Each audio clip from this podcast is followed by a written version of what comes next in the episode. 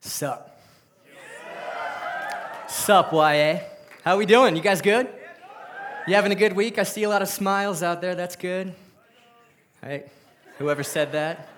Why smile? Why not smile when you could just smile, you know? That's why I always say. Hey, I was having, it's been an awesome, I'm just pumped up this week. I don't know why, but I was having, um, I was having coffee with one of my friends who actually goes to YA uh, last week at this time, and he, he was firing me up because he just kept going on and on and on and on and on about how cool it is that there's actually a group of young adults in Denver that's this size that is passionate and fired up about pursuing Jesus Christ and building his kingdom. He was like, that's, that's so cool. That's a rare thing. A group of, of people who go to church is not really a rare thing, but a group of people who are legitimately fired up about this Jesus guy that is a rare thing. And, and I was getting pumped up about that because I'm reading through the Bible and I'm seeing that Jesus seems to use passionate groups of people to change the world. And I'm thinking, why not this passionate group of young adults and why not 2015? You know, I've always, yeah, I've always been an optimist. Um, except for uh, CU football. I used to be an optimist, and they've just, it's been too hard for me, so I just don't talk, uh, forget that. But I'm an optimist when it comes to New Year's, but for some reason, there's something about 2015 that's just gotten me so fired up. I learned this a couple weeks ago, but there's different, um, there's biblical significance to different numbers in the scriptures, and the significance behind the number 15 is a year of rest.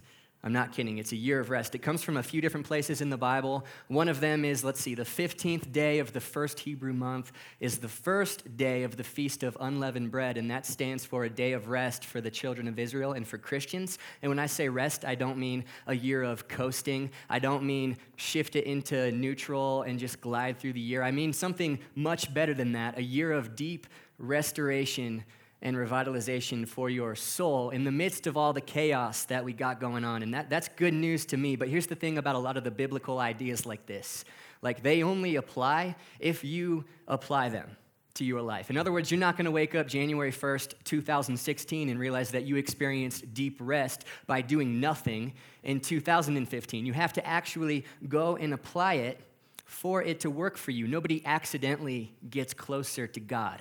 You don't accidentally stumble into having more faith. Those are things that you have to work for. And so I believe with all my heart that deep rest, like to the core of your bones, is available for you guys, for those of you who want it enough to actually go for it this year. And, and that idea applies also to this series that we're in the middle of right now called Heights, which is a series all about experiencing the potential that's available to you through your relationship with Jesus Christ.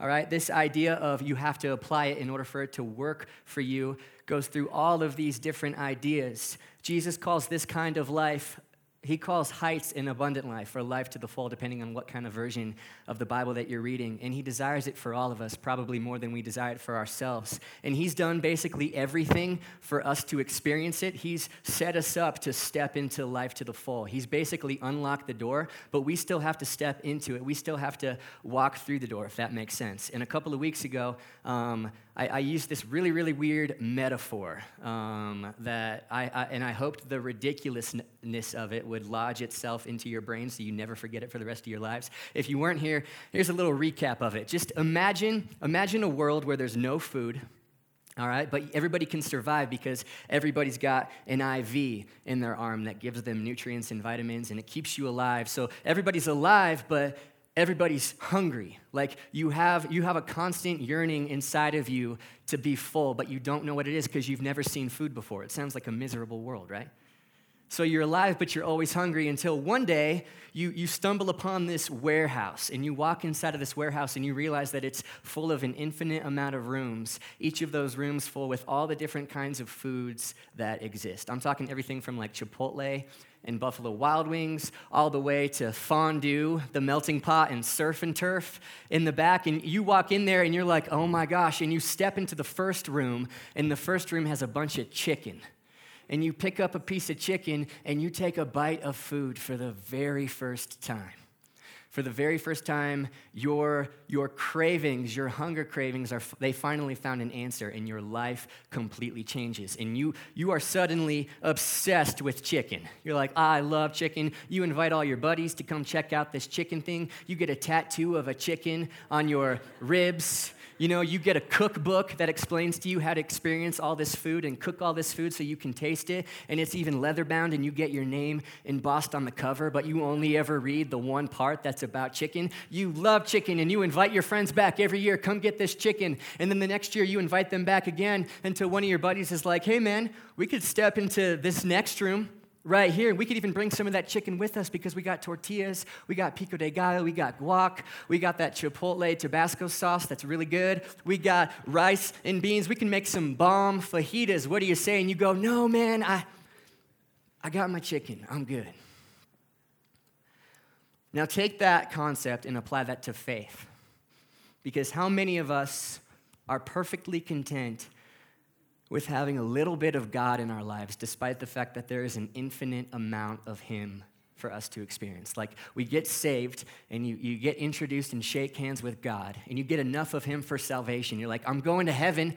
And we're so quick just to stay right here when He's saying, No, there's an, there's an infinite amount of me for you to come and experience. There's so much of me back here for you to come and know. Take this concept and actually think about it. He's saying, No, I'm infinite. I'm an infinite well of joy for you to have, of peace for you to know, of life for you to experience. Come back here. Do not be content with just unseasoned chicken, not when there's lamb shank and a perfectly cooked steak for you back here. You can't tell me that you're perfectly content with just having a little bit of me. And that's really your biggest goal is just to live a nice and cozy and comfy life. That's all you want out of this. And as long as you can get a job that you, you can tolerate, and as long as you as long as you have that, you're okay just to work for the weekends for the rest of your life, and you're okay with just being the guy who really just gets me on Sunday mornings or on Thursday nights. You really are content with that? And God's saying, man, you guys are, you're so, you're far too easily pleased. When I'm infinite, you have no idea the life and the heights that I'm inviting you into right now if you would just apply it and step into this and lean into me. You have no idea the richness that you can taste if you would just trust me here. Do not settle for unseasoned plain chicken, not when there is lamb shank and filet mignon. You know? And then last week, Jesse made the point that by default, we as human beings naturally want to experience a life to the full. Like, I don't think there's anybody in here that would say, No, I don't really want an abundant life. That sounds too abundant for me. we all want that, all right? But here's the thing we all, this is just the human being in all, inside of all of us, okay? We all rely on our own self effort to get us there, and I'm, I'm just as guilty at this as, as anybody else, okay? I seem to like, I'll be like, if I can just muster enough strength, or if I can just make the right um, resolutions, or if I can just try hard enough, then eventually I'll get to the heights of my potential. I'll get to this life to the full. And then she asked the question last week. She said, okay, how's that been working for you so far? Because you've been doing it on your own your entire life, and yet tonight you still talk about it as if it's something way out there in the future. And if I'm honest, my, my own self effort is oftentimes the enemy of me experiencing these heights because these heights are only available to us by us leaning into God and having Him take us there, kind of like the fast lane at Disney World. Do you remember that when you were a little kid and you're waiting in line and, you, and all these people in the fast lane are going right in front of you and hopping on the ride and you, you just hate them? It's like the line you're in right now has a wait time of a million years. And God's like, hey, bro, I got a fast pass for you. Trust me. Lean into me. I'm going to take you to the heights, okay? You're never going to get there on your own. And so, if at the core of you, you desire these heights and you crave life to the full, and if the reality is that God probably wants it for you more than you want it for you, then that means that you can come to him like a little kid who comes to his or her dad, trusting that her dad or his dad is going to take care of them and that their dad is going to lead them in a life of adventure that's going to live up to the deepest the deepest desires of their hearts. Because Jesus in Matthew 18 says that the kingdom of heaven belongs to those who come to me like little kids. All right? And that's a, that sounds like a really neat church idea, a really cute church idea, but you got to hear me say this. It is so possible for you to actually have. I want you to hear that so bad tonight. Jesus loves you so much. That kind of life is so possible for you to be written into the most epic story that the universe will ever know. But it requires one thing from you and this is the title of my message tonight. It requires you to do something. The title, Don't Do Nothing, Do Something. All right? And so here's what I want to do tonight I want to do whatever we can to bridge the gap between your life being, and, and I'm not preaching at you, okay? I'm not saying there's you and then there's me, all right? This has been wrecking me all week in a good kind of way. But I wanna do whatever we can tonight to bridge the gap in your life between hearing cool ideas in church and then allowing them to actually play out in your life. All right, I want to talk about what it means for us to go for it once young adults is over and you walk out of this room and then it's right back to the craziness of your schedule because let's just have an honest talk. That's, that's going to happen. That probably happens most weeks. All right? And, uh, and sometimes church, you know, it gives us these, these awesome emotional highs, and church fills us with cool revelations, and that's fantastic. But, but not if, as soon as we get to the parking lot, we completely forget the application part of it. If we forget the application part of it and we, we listen to the word but we don't do it, we, we're, we're fooling ourselves. We're deceiving ourselves. According to James chapter 1, verse 22, it says this. This is just a brilliant like a no duh, easy kind of verse that's so refreshing. Do not just listen to God's word, you must do what it says. Otherwise, you are fooling yourselves. Don't just listen to a sermon and toss thoughts about it around in your head and, and take in all this information. Go do what it says. Go do something. Otherwise, a life to the full will always just be something that you that is an idea to you. It will always just be something that you watch played out in movies or that you play out in your imagination, like Walter Mitty does, if you've seen that movie. Or something that you live vicariously through something through somebody else, but it will only ever be real for you if you can change theology into reality and lean into these promises that God has given you through Jesus Christ. So if you have your Bibles, go ahead and grab them and open up to Matthew chapter 25. I just uh, I had to go out and get a jumbo print Bible because my eyes are starting to fail me. So is my hearing. Just like an 18 year old kid stuck in a 70 year old man's body. It's very confusing. All right, so what we're going to read is the parable of the talents or the parable of the three servants, depending on what version of the Bible you have. Um, and, and so in this, we have a guy who's an owner of an estate. All right, and I, for some reason, I picture this guy as Dennis Quaid. You feel free to do that or not do that. That's up to you. I think because in The Parent Trap, uh, Dennis Quaid's character owns a vineyard, which kind of is like estate ish to me. I don't know what the definition of estate is, but I picture him as Dennis Quaid, all right? Do that if it helps, if it helps you. It helps me. And this guy, he's very wealthy and he's going to go on a long trip. He's going to go on a long trip and he's going to leave all of his wealth, all of his money for his three servants, all right? So we got Matthew 25, pick it up in verse 14. Again, the kingdom of heaven can be illustrated by the story of a man going on a long trip. He called together his servants and entrusted his money to them while he was gone. He gave five bags of silver to one, two bags of silver to another, and one bag of silver to the last, dividing it in proportion to their abilities. He then left on his trip. All right, so we've got this wealthy master who obviously has a pretty good relationship with his servants. They're his servants, but they're probably friends also because he completely trusts them with all of his money. And he says, I'm leaving. I got to get away. I don't know when I'll be back. I'm leaving on a jet plane, and I don't know when I'll be back again. See ya. In the meantime, here's my money. Take advantage of this opportunity, all right? I'm giving this to you. Invest it Take advantage of the opportunity, create with it, build with it, invest it. I really don't care. Just do something with it. Just don't do nothing. That's your only job. Verse 16 The servant who received the five bags of silver began to invest the money and earned five more. The servant with two bags of silver also went to work and earned two more. But the servant who received the one bag of silver dug a hole in the ground and hid the master's money. All right, so we can already tell the third guy is probably the guy that's going to get in trouble when the master gets back. All right, it's pretty, it's pretty clear. And I don't know what it was in him that made him not want to try and do something, that made him just take his master's money and bury it in the ground. Maybe it was fear. Maybe he was afraid that if he tried something, he'd fail. I bet you that's what it was. 19. After a long time, their master returned from his trip and called them to give an account of how they had used his money. I imagine he's pretty excited to finally see what they did. The servant to whom he had entrusted the five bags of silver came forward with five more and said, Master, you gave me five bags of silver to invest, and I have earned five more. The master was full of praise. Well done, my good and faithful servant. You have been faithful in handling the small amount, so now I will give you many more responsibilities. Let's celebrate together. And if I know Dennis Quaid like I think I do, I bet you that celebration was legit. the servant who had received the two bags of silver came forward and said, Master, you gave me two bags of silver to invest, and I have earned two more. Same response. The master said, Well done, my good and faithful servant. You have been faithful in handling this small amount, so now we'll give you many more responsibilities. Let's celebrate together. Then the servant with the one bag of silver came and said, and he's got his whole speech. Ready?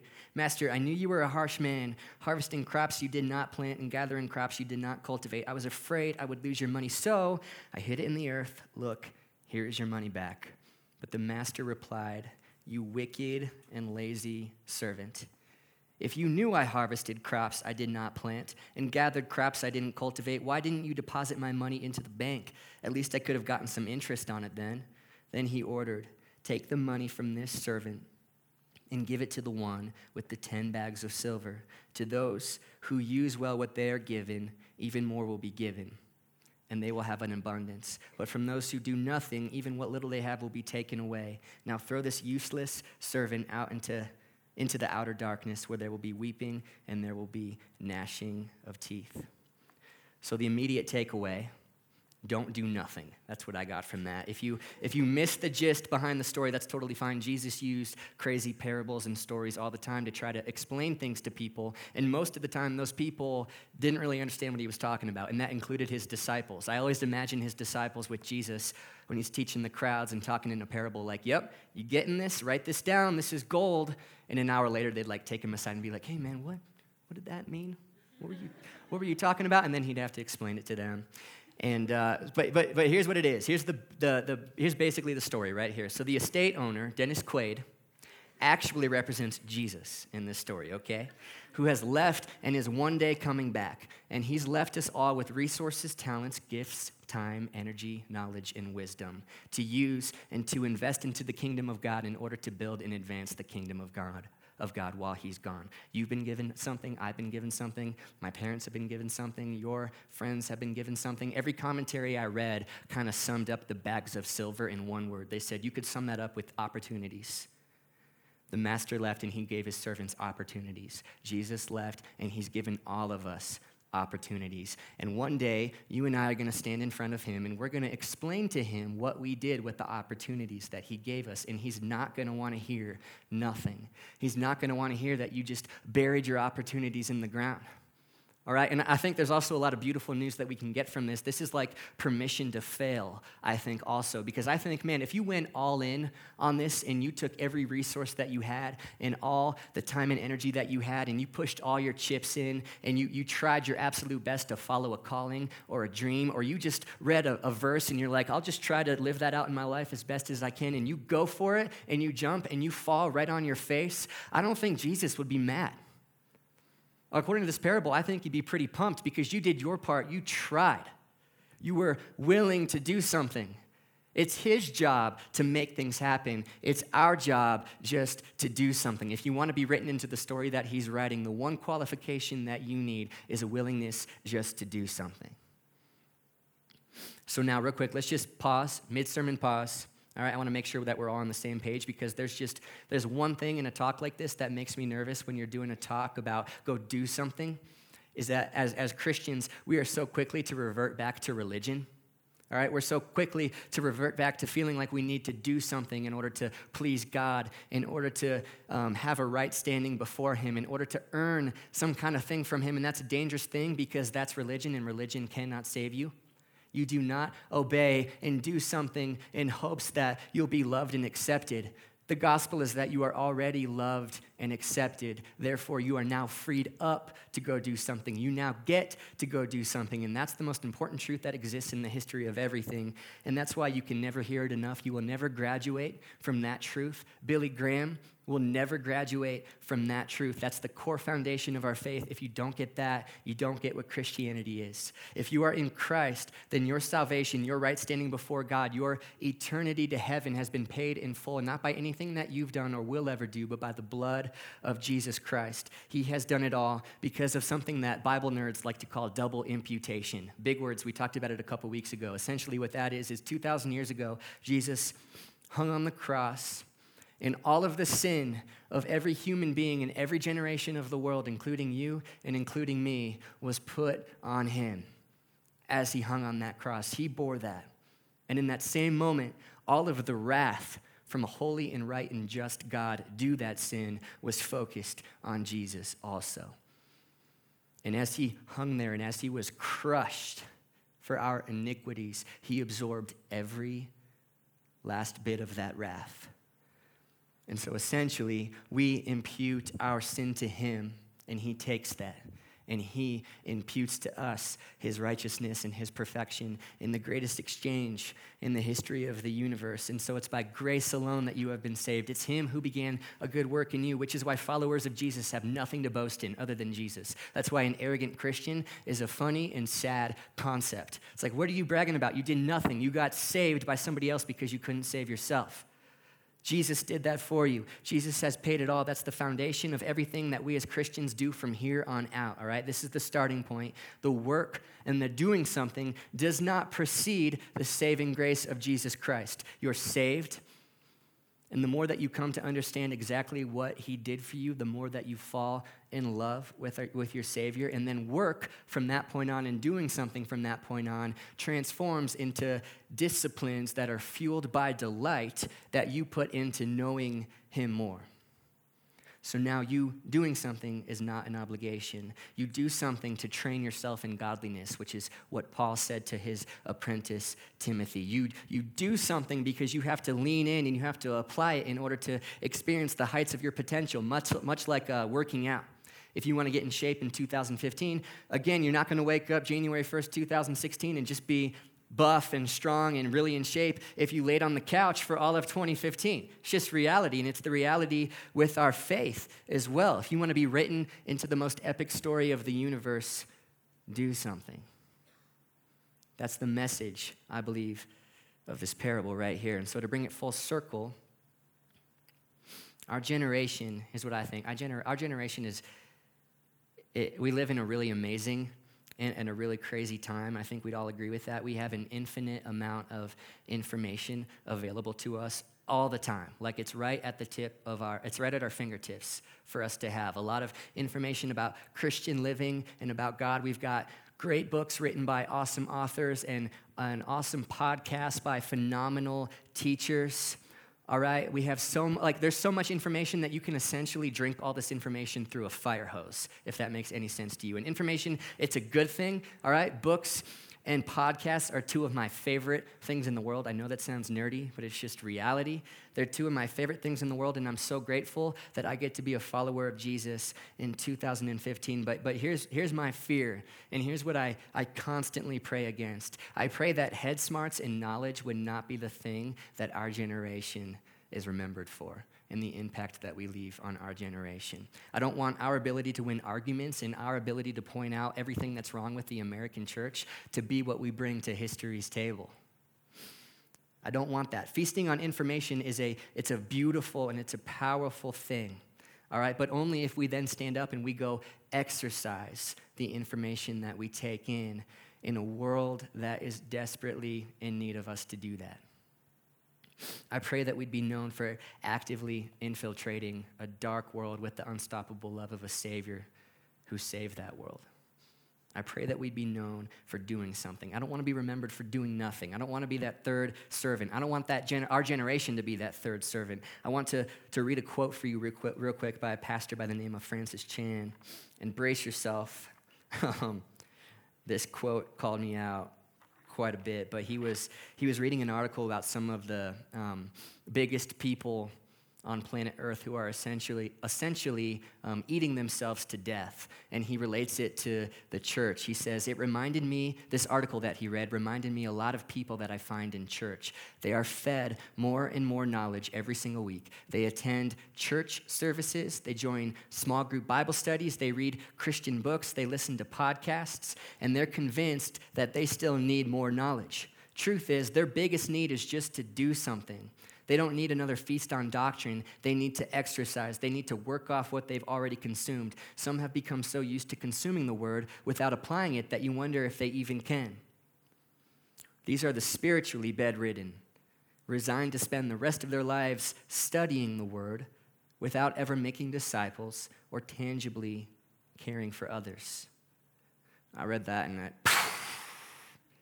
Because church, basically what church is, is like, is like feasting and podcasts and books and Thursday nights and Bible studies. You get filled up with information. It's necessary information, and they're, they're, these are beautiful truths that hold um, within them the ability to transform not only your life, but to make a difference in, a, in a, a world that really needs it. All right, but I believe in, that our biggest need is, to, is the exercise aspect of it, that we as Christians need to exercise the information that we know, or else it does us no good and does our world no good. Our world is in desperate need of Christians who are finally going to get off the bench and go play offense. They're going to call a play and they're going to stay on the field and actually run that play. And you and I have been given resources, we've been given talents, we've been given gifts, we've been given dreams, we've been given callings and natural abilities that God intrinsically wired into you for the good of his kingdom. A lot like the servants in the parable, everything that's been given to you and everything that's been given to me is a gift. Like our, my very life, your very life is a gift. And I know that's a cute idea, like, yeah, life's a gift, don't waste it. Heard that, blah, blah, blah. But have you ever stopped to like think about that? Like if you're in here and you're alive and you're breathing, which hopefully is everybody. If it's not, tell somebody quickly. if you're in here and you're alive and breathing, then that's not because God owes you that. God does not owe you your life. This was not your decision to be here. You didn't decide to be alive. The Bible calls your very breath a gift from a God who's eventually going to require it back from you. Ecclesiastes 12:9. For then the dust will return to the earth and the spirit, breath, will return to the God who gave it. And this is the Christian understanding of life that your very existence is a wonderful gift. You didn't earn it. You didn't deserve it. I didn't earn it. I'm not entitled to it. I didn't decide to be here on this planet. All right? I never made a decision to live. And my breath is a temporary gift on loan from a God who one day is going to require it back from me. He's given it to you and to me, along with gifts and talents and resources that He intrinsically wove into you in your mother's womb. Psalm 139, 13 through 16 says this You made all the delicate inner parts of my body and knit me together in my mother's womb. Thank you for making me so wonderfully complex. Another version would say, Thank you for making me fearfully and wonderfully made. Your workmanship is marvelous. How well I know it. You watched me as I was being formed in utter seclusion as I was woven together in the dark of the womb. You saw me before I was born. Every day of my life was recorded in your book. Every moment was laid out before a single day had passed. And, band, you guys can come back out. And so, with great forethought as to the plans that He had for you before you were even born, God wove you together before you took your first breath. Ephesians chapter 1 would say that before the creation of the world, even, that he knew you and that he chose you in him to be holy and blameless. He watched you as you were woven together in your mom's womb, and he laid every moment of every day out for you before you took your first breath. God is intimately aware, aware of you. He did not accidentally create you, and his son did not accidentally die for you. And none of us have been given our lives so that we could turn around and bury them in the ground. We haven't been given those gifts to go and bury them. Jesus what, did not get crushed for our iniquities so that we could live a life well beneath the potential that's available to us through the gift that he's given us. And so to finish, like I want to get I want to get just kind of practical just for a few minutes because I know this is a sermon about go do something. It's like, well, that's practical. What should I go do? And to be honest with you, um, there's a few things that I can legitimately stand up here and say, yeah, you should go do those things, all right? Like, for instance, um, like reading your Bible. I know it sounds so basic, but basic can be so beautiful sometimes. I would say don't read it like a novel. Open it and find a passage and read it, and then reread it, and then read it again, and then ask God to help it make sense to you, and then ask God to help it make the trip from your brain to your heart until it becomes eternal, internalized and it's a part of you, and then read it after that, and then go try and do what it says, and then come back and read it again, and then go out there and try to do it again until it becomes a part of who you are. That's what I would do. And I know you'd say, Well, I, have heard that. I know I'm supposed to read the Bible. Teach me the next thing. And, and I would respond, like, Well, if, you, if you've heard of it, then why are we so bad at it? If we can just be, if it's so basic, then why, why do we do it for three days and then we fall away? I would say, Do something, and that's easy. But the rest of it, as far as do something goes, I think it's between you and God. I made these, these little things for you that you found on your your seat when you came in. On one side, it has James 122. Do what it says, that verse. And on the other side, it just says, Don't do nothing, do something.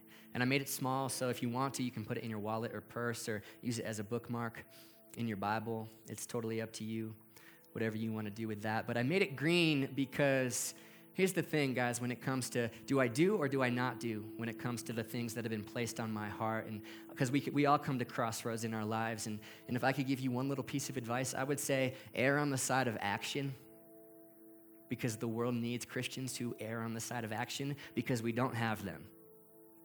I would say if you think that the direction you're being nudged in lines up with the heart of God, then just assume that your light is green and don't wait for an audible voice from heaven. If He doesn't want you to do that, I think then you'll get your audible voice telling you to wait. But just assume that the light's green.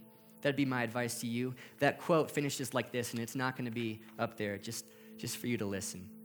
Sometimes people are paralyzed by fear of failure. And I think this is the third servant in the story that we read. They are so afraid that they might do the wrong thing that they do nothing.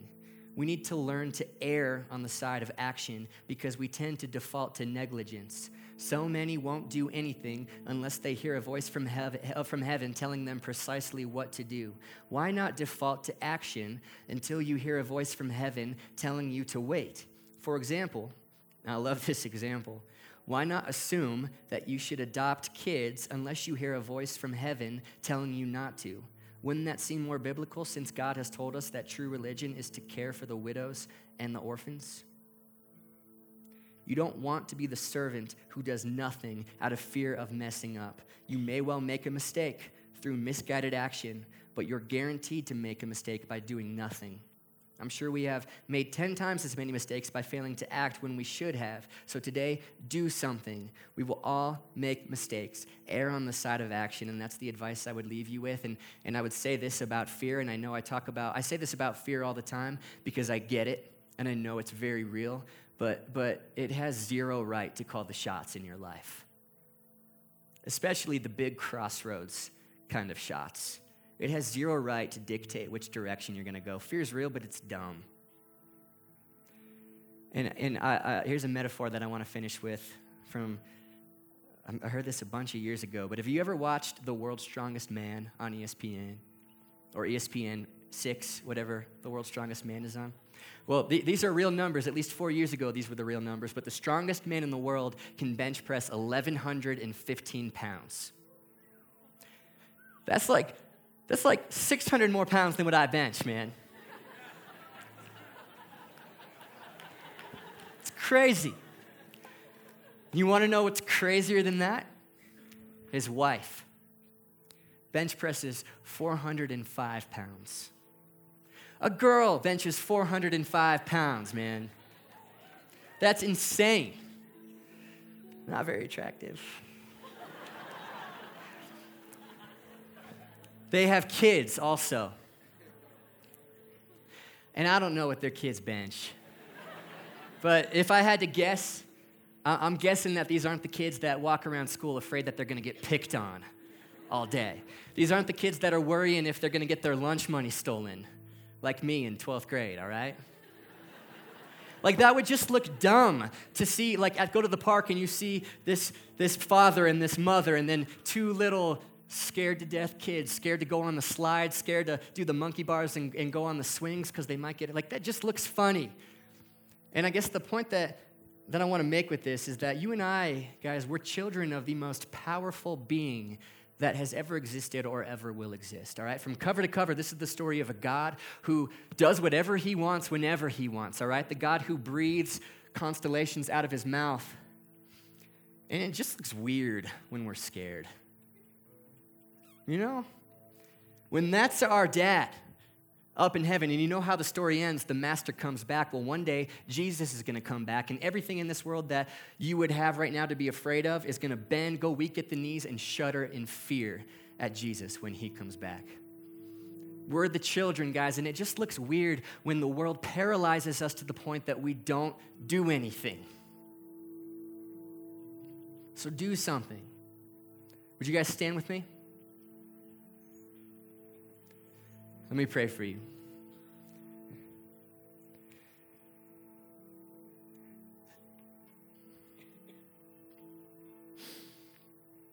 Jesus, I first and foremost just thank you for being crushed for us 2,000 years ago. That that's the starting point.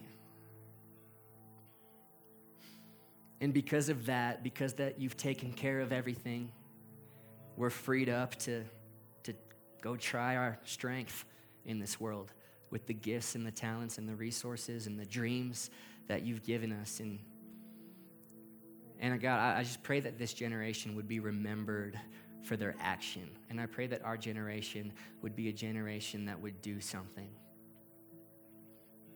I pray that our generation would be the generation that is in a huddle and calls the play, but then calls break and goes out onto the field and actually runs the play.